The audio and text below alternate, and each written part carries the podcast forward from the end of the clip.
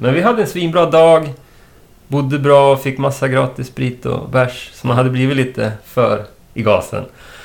Och var jättepeppad och arrangörerna var så sjukt upphypade. Bara, det kommer bli så bra. Så kom vi ut i det här jättestora tältet. Och det är typ 10 pers där. Och vi tänkte, vad fan, det är tidig gig men ändå, vad fan är alla? Och det blev inte bättre. Och det är så här, enda gången då, som jag verkligen, första gången jag gick utanför det här professionella, att jag kunde inte hålla upp det. Jag var så jävla slack. Så efter typ tre låtar så bara slängde jag micken i golvet och bara faktiskt, och så gick jag.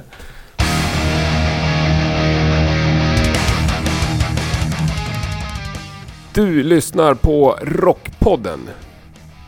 Idag ska vi träffa Jimmy Skeppstedt. Jimmy syns nu för tiden på scenerna som singer-songwriter, då under namnet Adora Eye.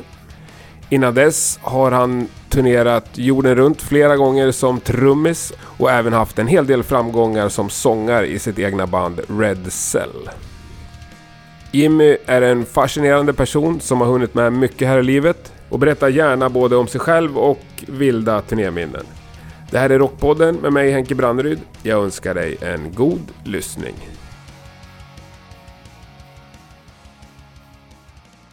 Då sitter jag med en kopp kaffe i köket hemma hos Jimmy Skeppstedt. Mycket trevligt att ha dig som gäst i Rockpodden. Ännu trevligare att jag får vara gäst, det tackar jag för. Det var så lite, det är helt min ära. Hur är läget? Eh, jo, men det, det är bra. Lite förkyld som alla andra, så det kan bli lite snörvelfest här Ja. kanske, men... Försöka hålla det in. Nej, men det är lugnt. Om vi börjar med din musik just Mm. nu, hur ser det ut? Just nu så är det som det har varit de senaste typ fyra åren, att jag är helt inne på singer-songwriter-landskapen och Mm. utvidga dem. Så det är en mix av, ja, klassisk Bob Dylan-anda med lite country, med lite folk. Lite Ja. så. Det är det jag har fastnat för. Efter att ha trummat väldigt mycket. Ja, och det är ju skitbra. Ja, vi ska komma till trummandet och eh, det andra. Vi fastnar vid singer-songwriter. Mm. Då har du ett artistnamn. Mm. Adora I. Yes. Yes. Bara det, det är lite ovanligt med singer-songwriters som har Mm. ett bandnamn, eller vad man ska kalla det. Ja, i och för sig. Ja, det kanske det är. De flesta heter ju sitt namn, Ja. gör de inte det? Jo, jag ska sadla om och byta till mitt... Ja, men- Nej. Finns det... Vad är tanken bakom det? Ja, men när man var yngre så hade... Jag har alltid spelat gitarr och sjungit på sidan om alla andra musikprojekt. Och har alltid varit så jävla insnöad på att man ska ha ett bra namn. Mm. Och jag har aldrig gillat mitt vanliga namn, liksom tänkte att det skulle funka då. Liksom.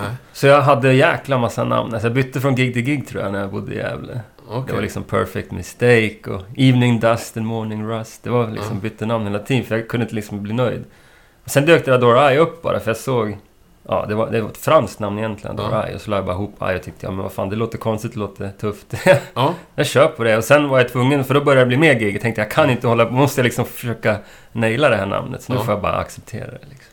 Så nu kommer du behålla det? Ja, nu får det fan vara det. Nu har Ja. jag till och med släppt skivor med det. Så att, Ja. Ja, du släppte en skiva tidigare i år. ja, precis. Väldigt tidigt. Det var i januari släppt Mm. faktiskt. Med en fantastisk titel, tycker jag. Ja, den är kaxig.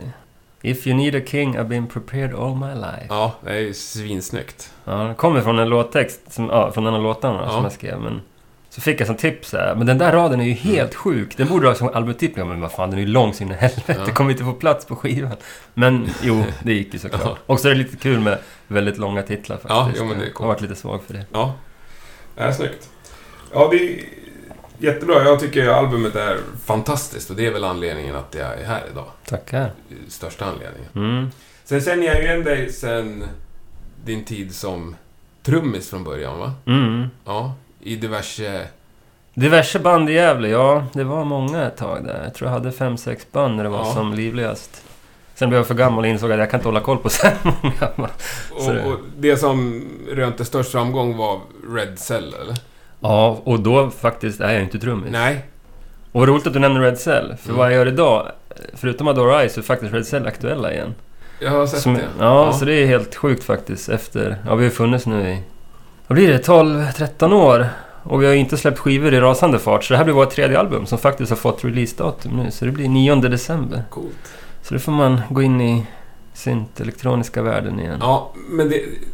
Ni hade softat ner er lite, hörde jag, på den här... Ordentligt. Ja, för det var lite synt metal. eh, Ja, vi fick väl mest uppmärksamhet för att vi var sån otrolig crossover. Ja. Att det var inte så vanligt då när vi släppte vår första. Att det var ju Vi var ju tre snubbar med metalbakgrund. Ja. Men som hade fastnat för lite åt både goth och synt-hållet. Och tänkte, ja men vad fasen, vi skriver det vi skulle vilja lyssna på. Och så vi hade vi ingen aning om att det skulle bli så pass bra och att folk skulle gilla det. Så att, ja, det var en verkligen hybrid mellan metal och, och synt och industri kan man säga. I början då. Ja. Så nu är det ju, de som har gillat oss hela vägen kommer, vi har ju sagt att de kommer ju skrika rakt ut när de hör det nya. ja, för nu är det nästan ren synt i... Nu är det väldigt syntpop, nu är det som att Ja. vi verkligen bara plockat upp allt bra Ja. från 80-talets band. Yes.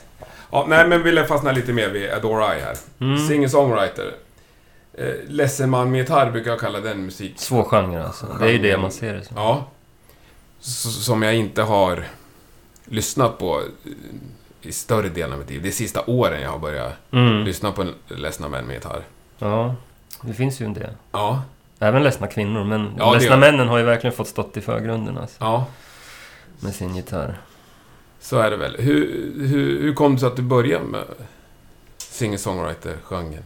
Ja, för att musikintresset tror jag väcktes av många där. Mm. Bland annat Dylan faktiskt. Så det var jag än, jag har ju spelat typ varenda genre känns det som. Men det har alltid funnits liksom i, i blodet som någonting Mm. man lutar sig tillbaka på och tyckte är helt fantastiskt. Mm. Liksom. Och så sen när jag hade trummat så extremt mycket och det, det lugnade ner sig så Mm. kände jag att ja, men vad fan, jag har ju faktiskt några låtar hemma. Nu, nu tar jag tag i Mm. det här. Så det kändes som att man hamnade rätt och att det känns väldigt trivsamt. Men om man säger...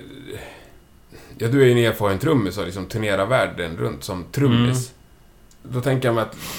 eh, Det är ju att framföra musik, eller vad man ska säga. Som musiker. Mm. Uh, Singer-songwriter, då kanske det är mer att framföra en låt. Hänger med på vad jag menar? Eller kanske till och med skriva låten. Ja, precis. Du tänker att det blir större, mer... Det blir mer känsligt att vara singer Jag tänker att det är en helt annan grej egentligen. Det var det ju verkligen. Ja.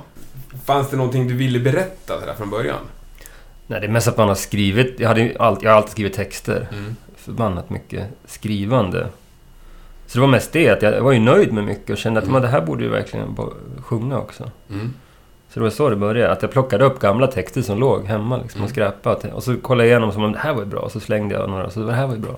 Och även hade jag hade låtidéer som låg och Mm. skvalpade. Ja, coolt. Så det var så det började bara. Att jag har haft tänket och det i mig så länge att när jag väl började så var det ganska lätt. För då hade jag ju direkt tio låtar som Ja, jag kunde börja med. bara att trycka på play och rec. Mm. Ja. Tror du att du alltid kommer hålla dig ensam med din gitarr eller tänker du plocka in ett band? Tänker att det kommer bli som... De, de där tankarna går ju konstant i huvudet. Just för att när man spelar mycket själv så tycker man fan vad tråkig jag är. Man får ju så mycket sådana tankar. Oh, varför folk... Oh, jag känner mig så beige alltså. Ja. Så, jobbigt att bära upp det. Man är ju van också som Ja. bandmedlem att har man en dålig dag så är det alla, alla, tre, fyra andra som kan liksom. Ja. Men när man själv så är det så här, gud, vad är inte det här? Jag har inga bra låtar. Det är för man får ju så här svackor. Mm. Så jag har ju faktiskt varit inne på det tänket flera gånger. Mm. Och nu senaste åren har jag med mig Elin då. Mm. Som spelar eh, sitt Nordelektro och lägger lite melodier. Just det. Och bara det vet du, när man har Mm. spelat själv några år och får melodi man har till huvudet, då känns det wow. Mm. Sen har jag haft ett band också, kort tid. Som. Okej. När jag bodde i Gävle så ville jag liksom börja låta mer och Mm. väsnas igen. Saknade band. Så Mm. drog jag ihop några och, och fick gig som förband till Jonossi. Men det var liksom det enda gig vi gjorde som band. Okej. Sen drog jag iväg på en skola där jag kom in som just singer-songwriter. Så då tappade jag lite och så körde jag på själv igen. Okej. Ja. Och Elin som vi nämnde i förbifarten, det är alltså ena halvan av Dear Tracks. Ja, precis. Och som jag nyss gifte mig med. Så Ja. att, Min min bättre hälft Välja själv om du vill berätta. ja. Jo, men vi har ju de senaste åren väldigt bra samarbete musikaliskt också. ja. Det började med att jag var live-trummis då till Mm. Deltrax och åkte...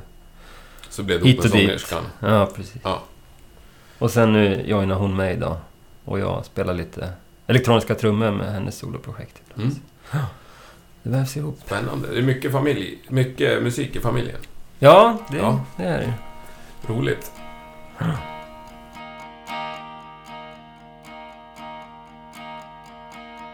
They want so much out of me. But I don't come with no guarantee. They say that wounds are supposed to heal. And they want to control how I'm supposed to feel. Raise your hands towards the seaside. I think we're gonna collide, but that ain't nothing to be afraid of. They say a tree's gonna grow from that seed. Well, I swallowed a seed and now something is growing inside of me. I want you so bad that it feels so good. Live eller studio, vad föredrar du? Alltid live. Alltid I live. alla mina band och projekt så har jag liksom... Det är live som får mig att verkligen älska musik. För jag har väl... Det är väl nog kanske för att jag aldrig varit så tekniskt kunnig. Ja. Så jag blir alltid rädd när man går in i studio för att man har så dålig koll på vad fan som händer. Okej, ja. Och så just det här, man kanske är oense med ljudtekniken, så ska man försöka förklara någonting. Så känner man sig alltid så jävla tappad. Men vad fan, hur ska jag förklara det här? Och så får man acceptera att de är så här duktiga. Bara, men så här skulle det vara. Ja. Men, men plattan spelar ändå in i studio. Ja. Varför blir det inte en liveplatta? Nej... Men liveplattor har jag... Det är väl mest för att liveplattor i sig inte har varit så intressant i mitt liv, tycker jag. Ah, Det okej. är väldigt sällan jag liksom känt så jäklar vad jag ska köpa den här liveplattan. För det är väl mest, då vill jag uppleva live själv. Varför gå hem och lyssna på konserter? Men så... Samtidigt som jag gillar... Fast ja, ja jag, jag, jag tänker tvärtom. Jag älskar liveskivor. Är det sant? Ja. Nej, jag gillar i så fall vissa rockband senaste tiden som lajvar in sina skivor fast i studio. Ja. Så att man får den här Ja, ja. verkligen, man känner den här nerven. Mm. Så inte bara så här, nu ska han spela, nu ska hon spela och så Mm. klickar man ihop. Jag gillar när det, alla kör samtidigt. Så man får den här ja, det håller jag med lite kantiga, lite Ja. känslosamma istället för att det ska vara så perfekt hela tiden. Nej, men om jag blir tipsad med ett band som har fem skivor på Spotify och en av dem är liveplatta, då börjar jag alltid med live. Wow, så har jag aldrig gjort verkligen. Det är det sista jag liksom lyssnar på, det är Asså. liveplattan. Och det är få artister jag känner så här, wow, den här är verkligen värd att ha eller lyssna på. Liksom. Ja, jag tycker Live After Death med Iron Maiden, det är den enda Iron Maiden jag lyssnar på. Okej. Ja, men jag skulle då betalar jag hellre liksom Ja, ja. ja, cashen på en konsert, alltså få hela kit. Ja, jo, ja, okej, jag förstår. Men det är ju lite som att... Ja, nej. Det är inte så svårt att Det spela är inte in. det jag tänker jag med liveplatta. Jag är inte ute efter att få liveupplevelsen. Jag är ute efter att få musiken när den är live. Liksom. Sen vet jag att man kan fuska på liveskivor också. Det är mest det man har hört om många liveskivor Ja. som kallas för live och så vet man, har Ja. man fått reda på 20 senare hur de spelades. Men just singer-songwriting, tänkte jag, det skulle ju... Ja, men alltså vissa av mina låtar är ju både sång och gitarr samtidigt Ja. och sådär. Så det är inte så svårt att göra min musik live i studio heller. Jag Sen- tänker ja. jag tycker det är trevligt med lite mellansnack och... Mm. Jo, det är, det är härligt Ja. faktiskt. Men Nej, okej. Du behöver inte. Du behöver inte om du grej med live-släpp faktiskt. Nej. Men eh, live-grejen, vad är det du gillar med live då? Men det är för att det är det som får mig att... Ja, det blir vis- visserligen toppar och dalar i livet. Mm. Att man går ner och upp hela tiden. Mm. Men det är, det är det roligaste som finns bara. Mm. Och det läskigaste. Men det är just det här med att man får möta folk och se hur musik tas emot. Mm. Och ännu roligare såklart live är ju att man får resa och, och, Mm. och se världen. Nej men jag föredrar live. Jag, jag triggas igång av det. Mm. Det är en utmaning, det är det tror jag. Att man är skitskraj innan och sen efteråt så är man så jävla lycklig. Just, just efteråt. Kanske när det har gått ett dygn blir man ibland deppig. Men, men just att man, så här, man känner varje gång att yes, jag klarar det. Ja. Även om det har varit så här obekväma situationer eller stora gig. Så det är alltid ett stort steg att kliva över. Har du någonting du gör innan du går upp på scen? Mm, förr var det att man gärna drack för att hålla ner nerverna. Men som trummis var inte det det bästa. När man sjöng Red Cell och vi spelade mycket gick det bra att Ja. supa. För då var det så här, ja men vad fan, bara jag står upp så är det ingen som märker Du något. pratar supa då liksom? Ja. Ja, okej. ja. Men som trummis, då insåg jag när jag sadlade om och började spela mycket trummor, då kunde jag inte hålla samma nivå. Då var det så här, då satte jag en gräns på verkligen max två bärs innan gig. Ja. Sen var det ner till en bärs, för att jag var verkligen så här, jag måste göra ett bra jobb. Ja. Jag tog det så pass... Det är ändå musiken som är det seriösa. Det viktiga. Ja. Men det är det enda. Jag Det är Ja. det enda du gör innan. Ja. tar någon bärs. Jag har aldrig haft någon så här ritual att Nej. jag sjunger upp eller någonting. Det är, ibland har vi haft så bandritual att man måste ses innan och peppa Mm. igång varandra. Och det är skitkul. Men Mm. själv har jag ingen jox för mig. Ingen uppsjungning alls? Nej. Nej. Det, det ges under konserten. Liksom. Ja. Det börjar lite och sen kommer det igång. ja. ja. Lägger du upp liksom set-listan så också då? Nej, det har jag faktiskt aldrig haft i, i tankegångarna just att få Nej. det så. Men det är klart, jag kanske inte börjar med de svåraste låtarna. Nej. Det, det, tänk, det tänker jag både instrumentalistiskt och för Ja. rösten. För att man är alltid lite shake i början innan man Mm. blir varm. Så att jag, jag tar alltid den, de enklaste låtarna Mm. först. Men hur är känslan liksom i, i kroppen? Om tänker precis innan du går upp på scen. Är den samma om du ska gå upp och köra Adora I ensam? Som om du ska gå upp och vara trummis bakom ett band? Nej, jag är alltid mer nervös ensam. Mm. Men det är för att jag alltid har känt mig mycket mer varm i kläderna bakom ett trumset. För då Ja. har man sin polare där. Det är så att man, Ja. man är skyddad. Det är Ja. på något sätt, man är så jävla naken när man går upp. Det enda du har en mick och gitarr och du står verkligen ja, längst fram. Som trummis var man ju så bekväm att man liksom kunde... Mm. Här är jag och min polare. Liksom. Det är ingen som tittar på mig, så kändes det. Så. Nej, men det är ju inte det heller. Nej, oftast inte. Så det var ju det är klart en jätteskillnad alltså, verkligen. Ja, det är jättemodigt. Ja. Men det är som sagt, det är... Om man har någon konstig läggning, att man triggas igång av det där. Det är Mm. det. Gillar man att stå på scen så gör man det, annars hatar man det. Och jag gillar det. Mm. Man får en kick av det, fast man är skiträdd innan. Liksom, Mm. Oftast. Ibland njuter man ju och då tycker man, vad fan är det för fel nu då? När man liksom innan känner bara, det här kommer bli skit, det är ju lugnt sådär. ja, precis. Det är farligt. Då tror man att det är något som Ja. har blivit knas. Ja. Men hur gör du med bärsen då, när du kör Adora I? Ja, men då är det ganska fritt alltså. Fritt? Ja. Ja. Då brukar, alltså, men jag tar ju fortfarande lugnt. Jag har ju blivit hyfsat städad. Så att jag tar, jag vill ju som sagt prestera. ja. Jag har ju lärt mig efter att man råkat titta på något liveklipp eller sådär att fan, jag var inte så bra som jag trodde i den där dimman. så det är lika bra att ta det lugnt. Vad har du för mål med Adora? Egentligen är just? det alltid att turnera och skapa Mm. fler lyssnare. Mm. Det är ju det. Jag hade ju som mål att släppa mer låtar kanske, men jag har Mm. fått lite torka där. Så nu är det mer live-biten jag vill åt. Mm. Bli, har ju varit på en Tysklandssväng nyss och det blir ny i början på nästa år. Okej. Så det är sånt jag ser fram emot att få. Mm. Bara resa ut, ta med Mm. gitarren liksom. Och det, då, målet är ju också en ny platta nästa år. Okej. Hur funkar det? Vi har något tidigare poddavsnitt så pratade lite med rockmusiker. Så här. Det kan bli haft dyrt att få åka på turné. Det är ju kostsamt. Ja. Om det inte är så pass bra att de som styr upp det bara hör av sig till spelställen där man vet att man får en, får en bra deal så att Mm. det kan gå runt till nästa gig. Mm. Och så går man plus minus noll. Mm. Så det är väl det bästa. Men det, Men en Tysklandsturné för dig, det är liksom en investering? det är Ja, precis. Jag har alltid sett det så tyvärr. Ja. Så länge man inte tjänar pengar på, Ja. mycket pengar på musik så är det, det är klart en investering. Man får jobba och slita med annat och Ja. så... Och självklart värt att lägga det på musiken. Liksom. Ja. Samtidigt som jag, man grämer sig och stör sig jämt på att det är så svårt att få betalt i Ja. musikbranschen. Men bara för att komma ut, eftersom jag gillar live och möta folk så är det det roliga. Ja. Men det, man försöker ju gå plus minus noll. Det går ju alltid att komma och försöka Ja. sälja merch eller man kan gå ut på gatan och lira ihop eller Mm. höra av sig och göra hemmagig hos folk och skicka runt en hatt liksom. Det Ja. går att komma runt det. Ja, Så att man kommer hem och är på samma nivå som man lämnar. Då är, då är det nice liksom. Ja, det är ganska små krav ändå. Ja. Men det har ju blivit väldigt... från att ha turnerat som trummis på stora scener och Ja. världen runt till... Och släppte jag och bara tänkte, ja men nu ska jag göra det här, Ja. gå det jag verkligen brinner för också. Lirar du inga trummor nu tiden? Bara pads, elektroniska trummor, Mm. om Elins projekt. Annars har jag inte spelat mycket riktiga trummor alltså på typ två, tre år. Och jag saknar inte till en början, men nu är det väl lite så här, det är världens roligaste instrument liksom. Så klart man saknar det, men det kommer. Ja. Det, som, det sitter ju i fortfarande, det är, Ja. det är ju saken. Så Ja. Skulle någon liksom behöva en trummis så är inte jag den som kommer vara seg med att höra av Nej. Folk som lyssnar på det här kanske blir nyfikna. Vad har du turnerat jorden runt med för trum? Eh, Jag har ju spelat med Dear Tracks mycket, Mm. som är ett elektroniskt band, men Mm. live väldigt explosivt och, och Ja. väldigt rockigt. Så då var det ju, det är väl det mest komplicerade jag gjort, för Mm. då är det ju väldigt mäckig musik.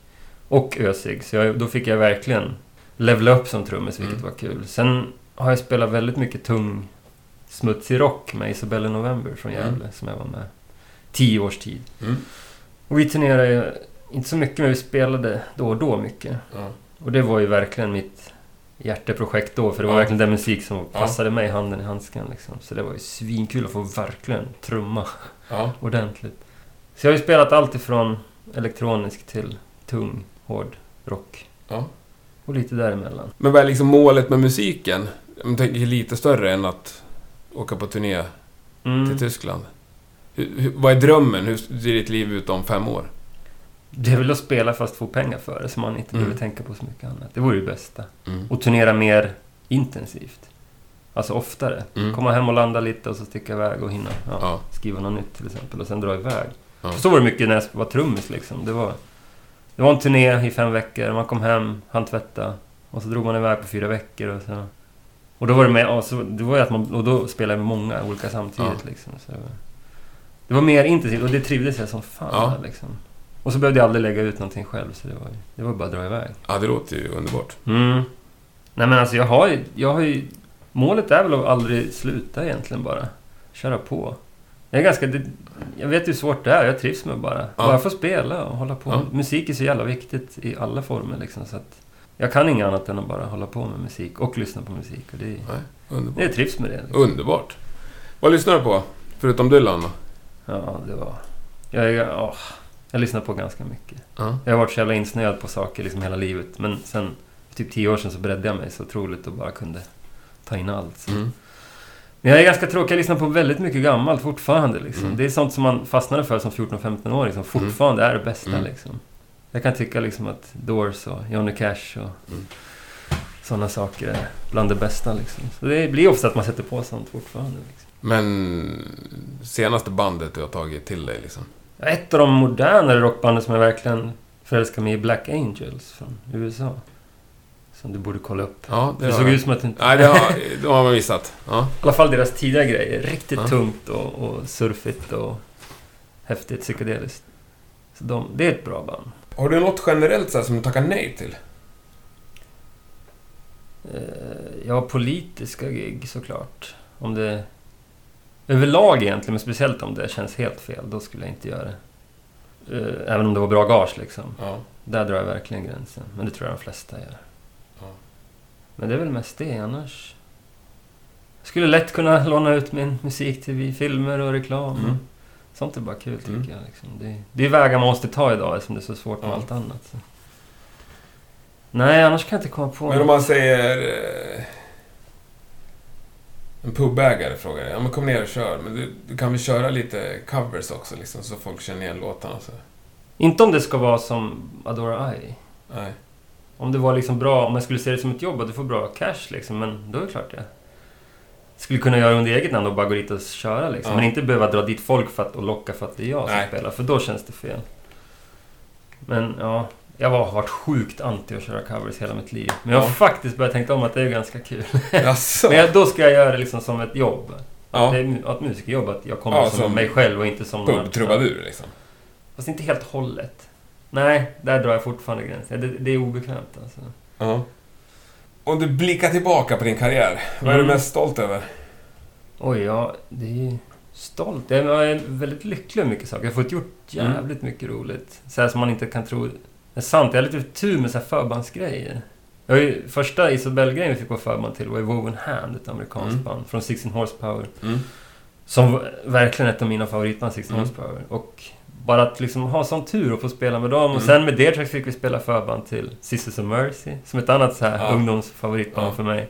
Som har betytt skitmycket. Så det var också så här, det är inte Ja. sant. Jag får liksom träffa de här och Ja. lira med dem. Men det absolut sjukaste och bästa och stoltaste jag gjort, det var ju Depeche Mode-turné.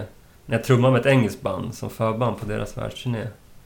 Så då, då var ju, det var mest för att man... Som barn drömde man ju om att så här, undrar hur det är att stå på såna här stora scener. Och att äntligen få göra det. Då kände jag, men nu har jag fan nått ett riktigt Men var det alltså. liksom arena-turné? Det var arenaturné. Ja. Det var ju bisarrt. Från att gå liksom och spela på klubbar för, ja men då är man så här skitnöjd när det är 200 pers. Ja. Till att spela liksom på Rumäniens, Bukarest nationalarena för 54 000. Coolt. Så det var ganska bisarrt. Vad var det för engelskt band? Väldigt nytt band som hette FOX. Som jag träffade av en slump på en USA-turné när jag var där med Deatrax. Ja. Och då var det här bandet med under två av de fem veckorna som förband till oss. Mm. Så det här var en jäkla slump alltså. Vi kom jättebra överens, det var skitroligt att hänga med dem. Mm. Men så sista kvällen, de skulle dra hem innan oss då, vi skulle fortsätta några veckor till. Mm. Då när vi skulle så, ha fest på vilket hotell vi nu var på. Så drar de iväg mig och säger så här, vi älskar dig som trummis. Och du kommer inte tro att det här är sant, men vi har fått kontakt med Depeche Mode och kanske ska få följa med dem. Vi vågar inte säga något, men om det blir av, vill du följa med oss då? Så jag bara, nu det här måste ju vara en practical joke. Så jag bara, självklart säger jag ja. Och så sa de så här, men vi, vi ringer dig, vi vet när du kommer hem. Vi, om det blir av så hör vi av oss då liksom. Mm. Så kommer jag hem med Deatrax efter fem veckor i USA. Så hinner jag bara packa upp väskan, så ringer de De jävlarna. Jag bara, det här kan inte vara sant. Och så mycket riktigt så det första de säger så här, de har sagt ja, vi får följa med. Är du pepp? Ja. Fan, Då, då blev det verklighet. Så av en riktig slump liksom, att vi träffade dem i USA och sen... Ja. Men var de sköna att vara på turné med Depeche Mode? Ja, det var ju... Jag, hade, jag visste inte vad jag skulle ställa mig in på liksom. Men det var ju väldigt speciellt. När det är sådär stort. När det är Mm, ett helt, mm. en hel jävla cirkus inkluderad liksom. Det är Mm. så mycket människor och så stort. Man hör ju om vissa som är förband som typ... De ser ju inte ens liksom artisten de är Det förband trodde jag inte heller att vi skulle få. Men där vart jag positivt överraskad. De var väldigt... Själva bandmedlemmarna, alltså de som är Depeche Mode och deras musiker som Ja. är med, är ju, var ju väldigt enkla och nere Ja. på jorden. De var ju hur trevliga som helst. Och fast de hade kunnat skita i oss totalt så var de verkligen där hela tiden och bjöd in oss till deras maffiga loger och så här, Verkligen Se till om det är något, vi finns här. Så, Kom in hela tiden. Så att vi var Ja, verkligen bra behandlade. okej. Har du kontakt med någon dem fortfarande? Liksom? Nej, inte... Det Nej. var ett tag sedan nu. Men de kommer ju till Sverige nu i maj, tror jag.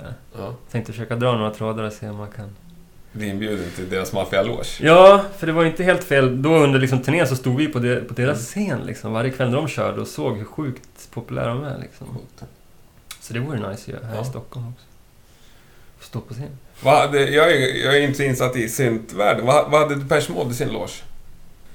Ja, vad hade de inte? Men de har ju turnerat liksom mer än halva sitt liv. Ja. Så de tar ju med mycket egna grejer, så här, privata. För de är ute ett år Mm. och sen är de ju lediga ett tag. Så de åker verkligen ut ett år och giggar Ja. i sträck. Så då, de tar ju med sig mycket för att känna sig hemma liksom. Så de har ju haft... Jag vet att Martin Elgore har med sig såna här fotbollsspel. Okej. Som han har haft med sig sedan 87 typ. Som de har med sig varenda gig liksom. Sådana saker. Men sen... Logemässigt, de har ju en hel cateringfirma med sig. Ja. De har ju fem anställda under hela turnéerna som fixar allt. Ja. Så de behöver liksom, de har allt. Ja. De behöver bara knäppa med fingret så... Sen var det ju mycket olika exklusiva viner och... Mm. Sen får de så mycket gåvor. Ja. Så det mesta jag såg, jag vet inte riktigt vad de hade på riden, men... Det var att de fick så jävla mycket gåvor överallt. Och de kunde inte, vad skulle de... Så att de bjöd alltid in oss så här. Vill ni dricka den här spriten som någon har hittat från andra världskriget som Ja. vi fick som present? Jag bara okej. Vågar man det? Mycket sånt där konstigt. Ja, det här vinet finns det bara i tio flaskor Ja. här. De, har, de får ju liksom gåvor Ja. överallt. Så att. Vad står det på din ride? Just nu inte så mycket. När man väl har en rider så har det Ja, varit... du drömmer ett år framåt. Ja du. Jag läste någon gång om någon hiphop-duo som hade trisslotter på riden. Det tyckte jag var skitroligt. Det är Det kul. var ju chans att bli miljonär liksom Ja. varenda gig. Jag tyckte det var sanslöst. Men eh, ja, det är ju bärs och vegetarisk mat och Ja. sådana saker. När vi tränade mycket, spelade med Red Cell så... Vi, ja, var ju unga och knäppa så då tyckte vi att det var roligt. Så fort vi kom utanför Sverige så skrev vi en specifik sort kaffe. Okej. Från Gävle. Typ Jaha. någon sån här Gevalia-riktning liksom, du vet. De har Jaha. en massa olika. Så en gång kom hon när vi kom till Danmark så... Stackars snubbarna som arrangerade gig hade tagit våran rider så seriöst. För det skrivit så här Red Bull, vodka och så just det här Gevalia-sorten som Ja. var ganska svår. Så den här snubben hade fått leta flera veckor efter det här kaffe och var så inne i det så han vägade ju upp. Ja. Så han kom helt svettig liksom till logen bara Jag hittade det, jag har fått tag på det! Och var helt lycklig. Vi bara åh nej. Han, han gjorde det verkligen. Så då hade vi mycket tog. För ingen av oss drack liksom ens Red Bull. Men vi hade ändå med på riden bara för att vi kunde. Det var sådana saker. Men då spacade vi ut ganska mycket och begärde allt möjligt gott liksom. Men Ja. vi, vi använde inte ens en fjärdedel av det liksom. Men, Nej. men nu är det enkelt. Jag gillar ju öl. Och Ja. god mat liksom. Vad Ja. fan. Kommer man långt på. Och att det ska finnas vatten på scen. Så det, Mm. kan man inte fixa det då borde man inte vara arrangör. Nej. Nej, men det kanske de flesta kan Ja, fixa. faktiskt. Ja. Och, har du träffat på någon riktig sån mardrömsarrangör? Oh ja! Fy fan. Det finns... Ja. Vi gjorde mycket dumt under Red Hell-tiden för att det var många dumma arrangörer. Mm. Så Jag har något minne från Göteborg. Vi skulle möta upp arrangören. Och han kommer i så här lång svart skinnrock och svart huva som man inte ser ansikte. Och så går jag runt och hela tiden låtsas vara vampyr. Vi bara, vad fan är det här? Och han kan knappt prata för man går runt och så här, låtsas sniffa och känna lukter liksom som en vampyr. Vi bara, okej, vi följer med den här tjommen då liksom. Och så kom vi till spelställe.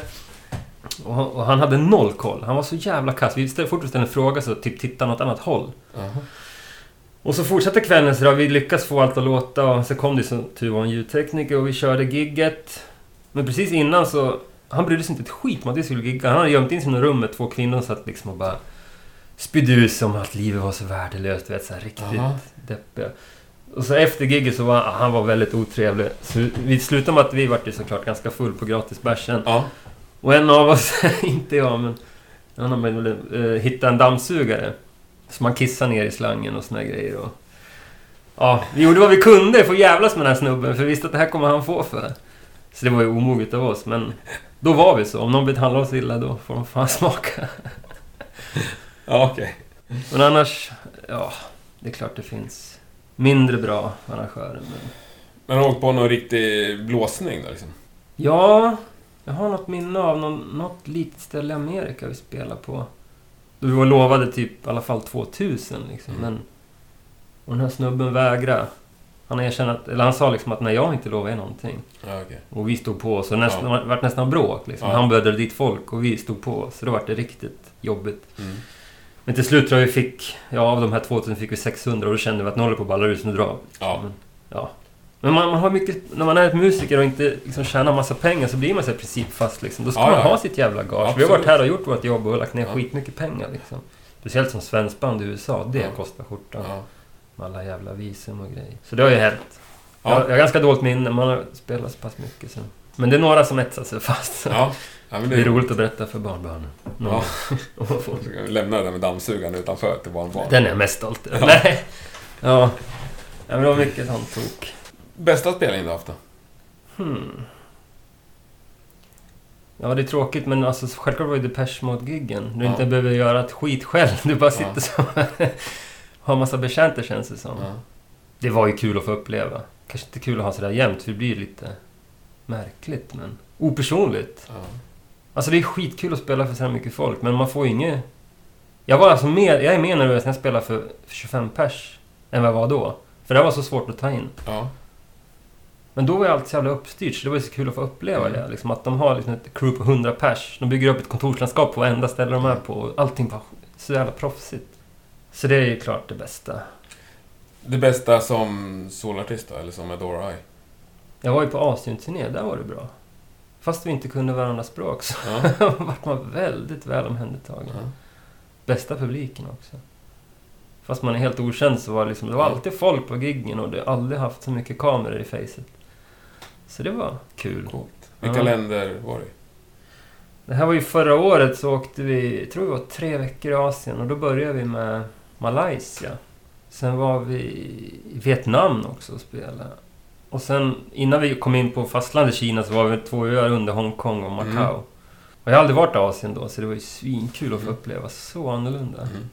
Men just gigmässigt var det överlag skitbra verkligen. För där var det verkligen, men de förstod ju det här med att ni har åkt skitlångt och ni Mm. lägger ner massor på er musik, ni ska liksom behandlas väl. Så de hade bra syn på det hela. Schysst. Mm. Så det är det bästa Adora-giggen jag haft tror jag, Ja. överlag. Bra ställen. Ja, det var ett långt svar på... Eller vi hamnade på villavägar på här med vad du var stolt över. Men har du något du skäms över? Som du har gjort? Ja, men jag kan inte gå in på allt man på har gjort. scen alltså. Nu pratar jag rent musikaliskt. Jo, men det, det är mest det jag tänker på musikaliskt. Men... Ja, det är när man inte Jag har alltid verkligen försökt, när jag började vara så här professionell och tänkt att... Med Red Cell körde vi mycket så i början att även om det är fem personer som kommer så ska vi ge dem det bästa de kan tänkas få. Så vi fick ju mycket uppmärksamhet för det i början att det här bandet liksom, de kör på 110 jämt. Ja. De är väldigt proffsiga. Men så kom vi till... Vi skulle spela på någon stadsfestivalaktigt i Hudik. För vi hade varit i Hudik på någon klubb där innan några år. Och alltid haft skitmycket folk, fått svinbra recensioner. Så Ja. det kändes verkligen kul att åka dit. Och så var det så här, men det här kommer bli svinbra. Vi ska till en festival liksom. Och så har vi haft så mycket publik så nu kommer det komma skitmycket. Och vi fick liksom spela på en stor scen under ett stort jävla tält. Typ en kvart efter Alcazar. Så det, bara det, ja, det, var, det kändes lite konstigt. Men vi hade en svinbra dag. Bodde bra, fick massa gratis sprit och bärs. Så man hade blivit lite för i gasen. Och var jättepeppad. Arrangörerna var så sjukt upphypade. Det kommer bli så bra. Så kom vi ut i det här jättestora tältet. Och det är typ 10 pers där. Och vi tänkte, vad fan, det är tidig gig, men ändå, vad fan är alla? Ja. Och det blev inte bättre. Och det är så här, enda gången då, som jag verkligen, första gången jag gick utanför det här professionella, att jag kunde inte hålla upp det. Jag var så jävla slack. Så efter typ tre låtar så bara slängde jag micken i golvet och bara this, och så gick jag. Så, men då skämdes jag som satan efteråt. Men det har man en dålig, jag vet inte om det var så här dålig dag, man vaknade på fel sida, men jag bara tappade det. Ja. Jag kunde inte hålla upp det här ge järnet-grejen, för det kändes så beige. Ja. Så det var en riktig downside för Red Cell när vi spelade där. Liksom. Det här. Först att vara så här skitpepp hela Ja, dagen. jag fattar. och så kommer man hem till där man bodde bara, på hotellet och bara alla sitter och stirrar ut i tomma intet. Ja. Det kan ju bli så ibland. Så. Vad sa, Nej, då skämdes jag. vad sa arrangören? Jag kommer inte ihåg vad som hände efteråt riktigt. Nej. Du var tror- inte bokad i nästa år alltså? Aldrig mer Hudik blev det. om, det. det var det eller något annat, jag vet inte. Men... Nej, det var synd. Då i efterhand nu kan jag skämmas för att man Mm. gjorde så. Liksom. Det hade bara varit en halvtimme till så hade det varit över. Men det var någonting som bara hände. Jag kunde verkligen inte stå på scen. Jag var så jävla lack. Ja. Så det är väl det enda. Annars brukar jag alltid försöka hålla mig proffsig. Ja. Sen har jag spelat i band och alla blivit för fulla. Då skäms man också efterhand. Mm. Folk ramlar på scen och förstör saker. Det händer. Röda tråden har varit mycket fylla tyvärr. Så det är mycket det jag skriver om också. Alkohol röd tråd. Det är det jag menar att jag satte en gräns där med två bärs innan Ja. gig. That's it. Ja, det kanske, kanske är vettigt. Mm. Men vi körde, just i Red Cell körde vi verkligen all in och verkligen gav järn och offrade mycket. Liksom, Mm. Att det här ska bli stort. Jag hade kunnat steppa upp fler växlar såklart. Men Mm. vi gav mycket. Men det var mycket alkohol inblandat också. För Mm. Var liksom iväg varje helg och då blir det lätt. Ja, det är kul att ses och det går bra. Absolut. Vem är den mest musikaliska person du spelar med? Mm. Man vill inte göra någon ledsen. Alltså, nästan alla man spelar med är sjukt musikaliska. Mm. Men det finns en från Gävle som är exceptionell som jag tänker på. Det är Rickard Sjöblom. Han är läskigt bra. Alltså, det, det är väldigt roligt med Mm. Rickard. Och att han är från Gävle så jäkla duktig. I vilka sammanhang har du spelat med honom? Jag har inte spelat så jäkla mycket med honom, men jag har ju sett honom under hela livet. Liksom. Ja. Ja, han har varit, det har varit på såna här speciella kvällar då de har varit...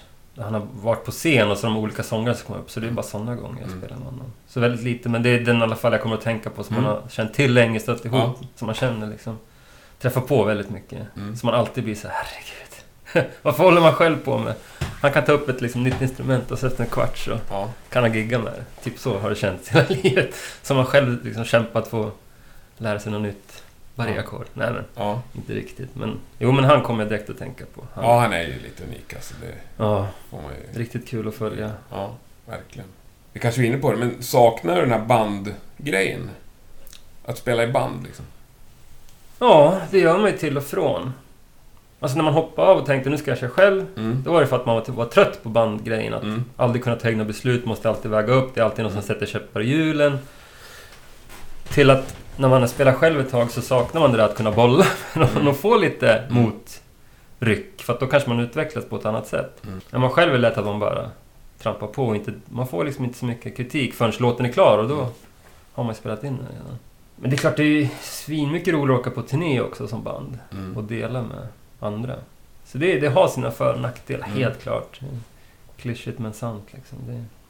Sen blir det så svårare, ju äldre man blir desto svårare är det fan att ha band alltså. Det kommer in så mycket liksom, motpoler som tar bort musikglädjen. Mm. När man var 20 år hade ju ingen annat något annat liksom. Det var ju musik. Mm. Man kunde repa för fan när som helst och man kunde starta band hur som helst. Mm. Nu är det såhär, nej men det är barn och barnvaktsproblem och det är tvättstugor och husbyggen och Mm. allt möjligt liksom. Så det är så mycket man ska tävla mot. Så Ja. man tappar ju hoppet ibland liksom. Vad fan. När kan du repa då? Nästa år eller? Det Ja. kan ju bli så. Ja, jag känner igen det.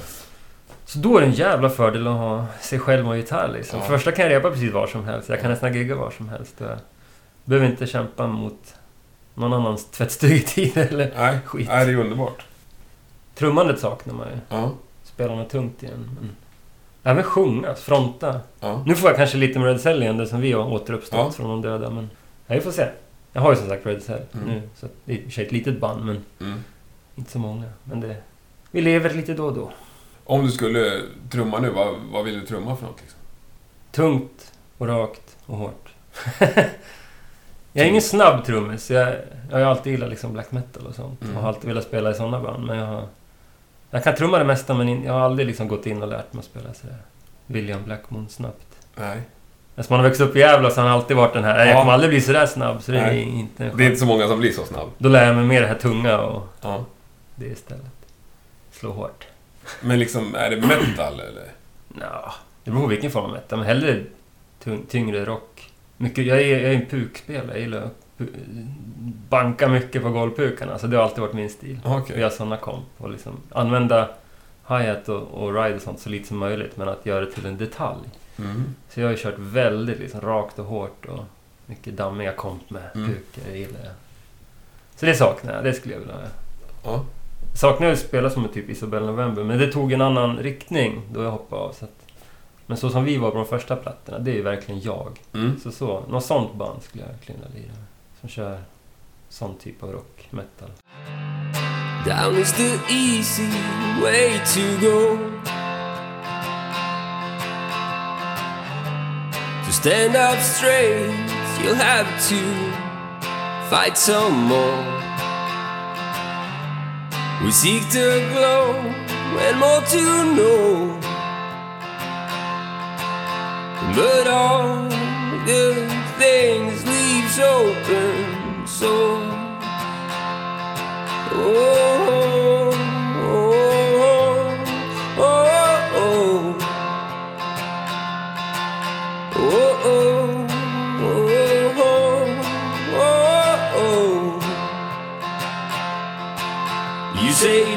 love is an open door.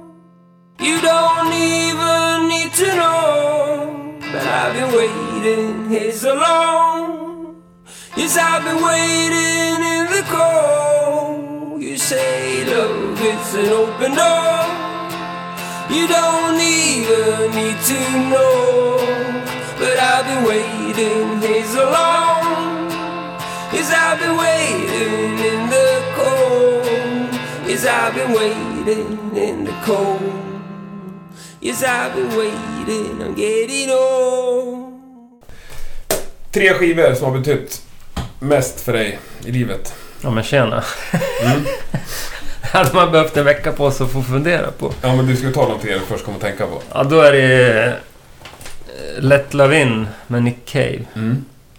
Det är en skiva som har betytt mycket. Mm. Eller artist över, överlag. Och fy fan, kan vi inte ta genremässigt istället? eh, första släppet från The Doors, som heter The Doors. Mm. Det var den skiva som vände om min värld faktiskt. Från att ha hållit på med sport i Gävle till att liksom lägga ner allt och bara, Okej. Ja. bara stänga in mig och lyssna på musik och börja skriva själv liksom texter och lyrik. Det var verkligen en skiva som ändrade allt. Hur gammal var du där? Vad kan jag ha varit? 14, 15 Men du är så jag. pass gammal ändå? Ja, men jag, hade ju, jag har alltid älskat musik sedan jag var typ två. Ja. Men det var, det var ju sport som gällde mycket. Och att man lyssnade på all musik. Men det var då det hände någonting. Att jag Ja, ja, insåg att musik kan är så mycket mer i mitt liv. jag fattar. Jag tror de flesta som håller på med musik på hög nivå har ett sånt ögonblick Ja. nästan. Jo, men det var ganska sent som det eh, levlade upp och hände någonting helt Mm. annat. Jag bara kände att ja, men det här är det jag vill Mm. kötta in mig i. Liksom. Mm. Musik och text. Ska vi se, en tredje. Det nu blir svårt att välja Ja. genre. Det är så svårt. att man- Alltså jag har ju lyssnat på så mycket på metal när jag var yngre. Så det är så sjukt många skivor där som har betytt så mycket. Typ Ja. At the Gates eller Ja. Dissection eller något norskt obskyrt band. Men, ja, men jag säger någon av 16 Horsepower-plattorna. Ja. Där kan man välja vilken som helst. För det har faktiskt inspirerat mig mycket som trummis. För den Mm. trummisen där var helt unik i sin lekfullhet. Så Mm. det, det formade mig som Mm. trummis. Så de har betytt mycket. Så det får bli mina tre svar. Men Ja, skulle, men- alltså det här är ju för jävla svår fråga. Herregud, Ja, jag skulle ha Jo, listat jag på... fattar. Ja, man kan Jag säkert ångrar mig redan. Man kan säkert jag vill ändra mig. analysera svaret. Vilken person har betytt mest för dig? Oh. Ja, men då måste jag svara Elin. Mm. Som nu... Ja, det känns fortfarande konstigt att säga fru, men hon är det nu. Ja. Van att säga flickvän eller sambo. Men hon fick ju mig att bli bättre överlag som person. Ja. Från att ha varit väldigt mörk och sargad till att bli sansad och kunna ha att göra med liksom, på ett enklare sätt. Fått en att tänka positivt. Och... Så det får bli hon, helt Ja. klart. Hur länge, hur länge sedan är det? Eh, åtta år är det väl nu. Mm. Jo, men då hände det mycket. Att jag började tänka till och försöka skärpa mig lite. Mm. Så det var bra. Väldigt bra. Det låter så. Ja. Men vill du ha musikersvar? Alltså Nej. vilka musiker? För då har jag många. Det var ett ja. jättebra svar. Ja, Man får svara som man vill. i det här ja jo, vad ja. skönt. Nej men det där mörka som du sa, att du liksom har, eller hon har fått att lämna det, men har du kvar det? Eller kan du plocka fram det? Eller kan du plocka fram minnen av det liksom? Ja, minnen har man försökt sudda ut, men det är klart det finns kvar innan man alltid varit sån Mm. som har stängt in sig mycket och varit liksom... Men om man, om man tänker på musiken, om jag lyssnar på dig så låter det ganska mörkt och dystert stundtals. Mm. Det är ganska roligt för jag blir ofta förknippad som en som spelar mörk och dyster. Det är så sjukt för jag tycker ju att det inte är så längre, men det kanske det kanske är. Men det, Det är inga partyhits liksom. nej men det är ju inte Nej. överlag. Det är inte så att vi blir spelad på P3 och på partyn. Men... Men förstod du min fråga? Har du i dig och kan plocka fram det? Eller kan du, är det liksom minnet av det som du plockar fram och sjunger om? Nej, det finns för alltid i en såklart en del. Så det, har- det har jag i mig så. Mm. Ja. Är det någonting du får stävja liksom? Eller går det Nej, av? inte längre, men det finns ju fortfarande kvar att det triggas igång att man behöver en viss typ av kultur och sådär. Man gillar en viss typ av musik. Mm.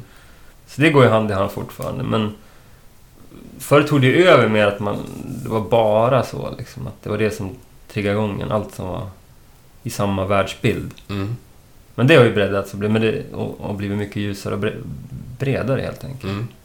Men det var en period då det var bara black metal som funkade, för att det var ju på den eh, känslomässiga nivån man var till exempel. Mm. Det var, även om man behövde bli pepp eller man skulle gå och lägga mig så var det liksom black metal i, i Mm. lurarna. Så det vidgades ju ganska mycket. Jag älskar fortfarande det, men, Ja, ja. men det var en stor del av mitt liv. Men liksom, eh, kallade du dig satanist på den tiden? Ja, när jag var riktigt ung så... Eller riktigt ung. Ja, men i början, absolut. Du gjorde det? Det var ju för att det var det alla, alla band man lyssnade till intervjuer och sådär. Så Mm. började man kolla in det där tyckte man det här är skitbra världsbild liksom.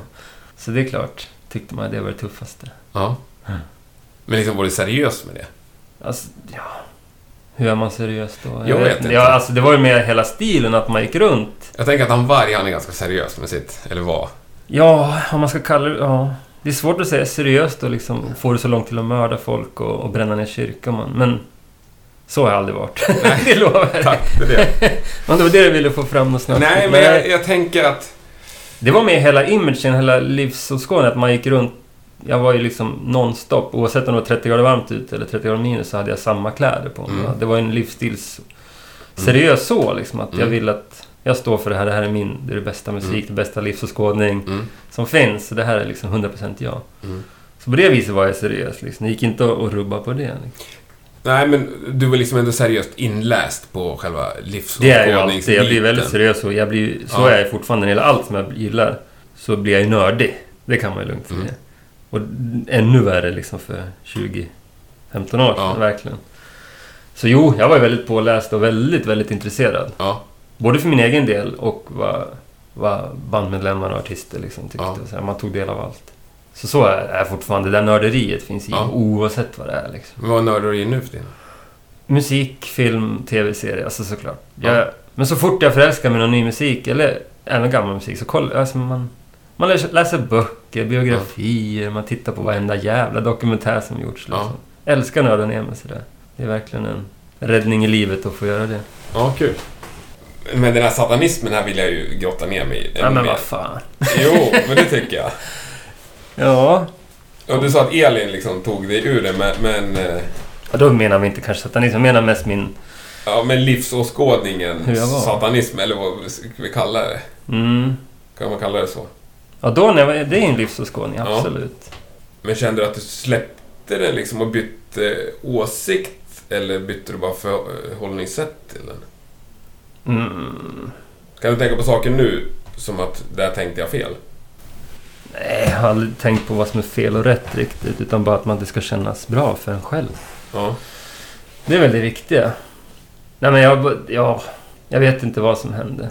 Men det lättades upp liksom. Det var inte lika viktigt längre att alltid gå runt med lång svart rock och, Nej. och vara hatisk och ond liksom. Och bara, bara lyssna på det. Det vinner man inget på. Jag tyckte det var roligare sen att bara bredda sig och ja. Ta in allt kärlek. Ja, precis. Ja, men då var det viktigare med den livsåskådningen och den musikstilen, helt Ja. klart. Men du liksom kände dig hatisk och ond? Ja, men då var man, när man var ung så var man, det var lätt att vara hatisk mot allt och alla liksom. Jag var inte otrevlig, det har jag aldrig varit. Men det var mest att man tyckte att... Jag tyckte världen var svart och skit.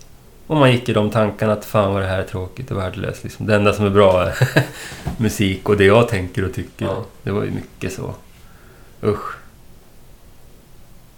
Men det finns som sagt inget rätt och fel. Fan, det var rätt då. Ja, ja. Så, så det är så jag tänker jämt. Liksom, Mm. Att alla får vara precis som de vill. Men huvudsaken man mår bra i det man tycker och tänker Mm. själv. Liksom. Och då må, nu är det roligt att säga att, man, att jag mådde bra i det. Men jag trivdes i det. Det var den åskådningen, den stilen som fick mig... Som klingade bäst med, så som jag kände. Så det var ju så här, wow, de här snubbarna känner exakt som jag. Och den här musiken är precis som jag mår. Liksom. ja. Så det var ju perfekt då. Ja jag måste ju fråga vidare. Var det precis som jag mår? Mådde du dåligt liksom? Ja, det var ju det som var grejen. Att växte upp och blev väldigt... Ja, men stängde in sig själv och mådde dåligt och tyckte att allt var skit. Mm. Sån var jag. Mm. Så har jag varit. Och när jag hittade black metal så var ju det verkligen... Öppnade ju alla dörrar för shit vad det här är bra. Vilken ålder pratar vi ungefär? Ja, det börjar väl kanske vid... Intresse för den extrema musiken tror jag började vid 16-17. Och därifrån tog det form. Men du har aldrig lirat någon black metal? Nej, jag har faktiskt inte. Jag har ju spelat i metalband, men inte just black metal. Nej. Jag vill låta dem hålla på som är mycket bättre. Ja. Jag har känt så liksom att... Jag har alltid, alltid velat sjunga till black metal, för det skulle jag kunna hantera. Men som sagt, jag är inte så bra på att spela fort. Nej. Jag är för trött för det. Men sjunga skulle jag verkligen... Skrika i black metal-band, det har jag alltid velat göra. Har något kvar på bucket list? Faktiskt. Ja. Nej, måste jag pricka någon gång. ja. För det har man ju alltid i sig. Om man en gång älskar black metal så kommer man alltid älska det, tror jag. kommer finnas kvar igen. ja. Så det skulle jag lätt kunna bära på mina axlar, tror jag. Ja. En, en frontfigursroll, liksom. För det, jag har alltid älskat det konceptet och världsbilden och musikstilen. Och, Coolt. ja, ja, det var verkligen min grej. Och det fort, sitter fortfarande i. Ja. Liksom. Trots att man nu älskar country och allt möjligt så... Och blommiga gardiner i köket liksom. Ja, visst. Inga Ja. upp och nervända kors på dem där. Nej, nej. Det får du leta länge efter. Men Men det de har- finns någonstans.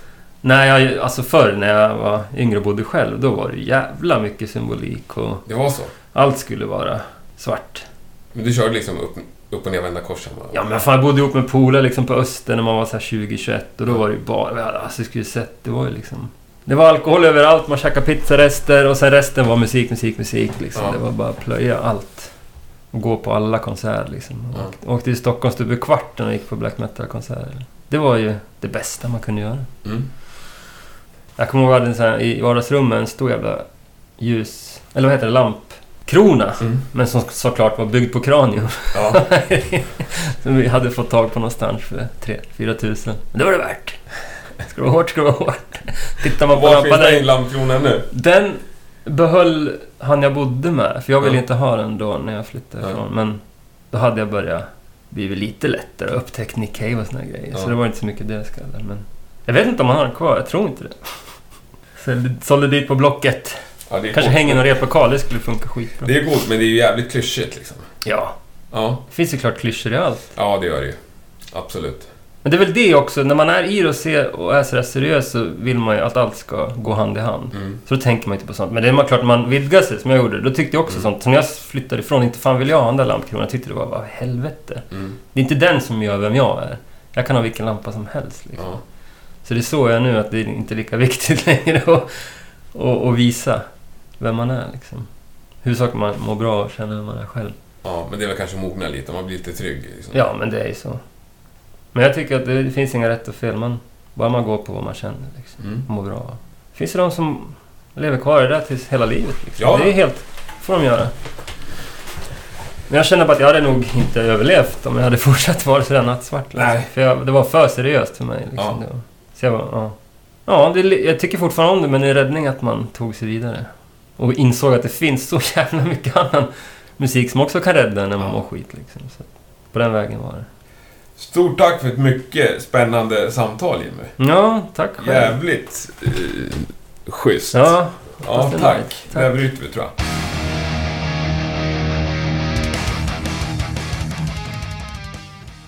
Det var allt vi hade att bjuda på idag. Hoppas att du har haft en trivsam stund med Rockpodden. Nästa vecka är vi tillbaks med en ny spännande gäst. Lyssna gärna då. Fram tills dess så kan du söka upp Rockpodden på Facebook eller Instagram. Så får du se lite trevliga bilder och kanske en och annan nyhet om vad som händer. Ha det gott så hörs vi snart igen. Tack och hej!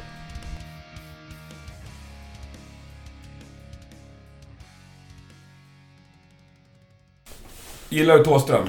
Mm. Hur mycket på en skala 1 till 10? Jätte, jätte, jättemycket. Är det sant? Ja. Eh, första gästen jag hade i podden, Mm. så hade jag med mig ett plektrum. Och så sa jag, får jag byta det här mot någonting? Gärna mot någonting som är lite bättre än ett plektrum. Mm. Så jag har tagit med den saken jag fick då till nästa, så har jag bytt vidare. Den liksom bytesgrejen är nu uppe i Tåströms skjorta. What? Hans, hans scenskjorta. Skojar du? Fan vad sjukt. Vadå, så du langar vidare allt som... Ja, den där får du. Om du lägger med någonting till nästa gäst. Ja, det ska jag göra. Åh fy fan vad sjukt. Ja, eller hur? ja. ja, grymt. Tack. Ja. Vilken grej.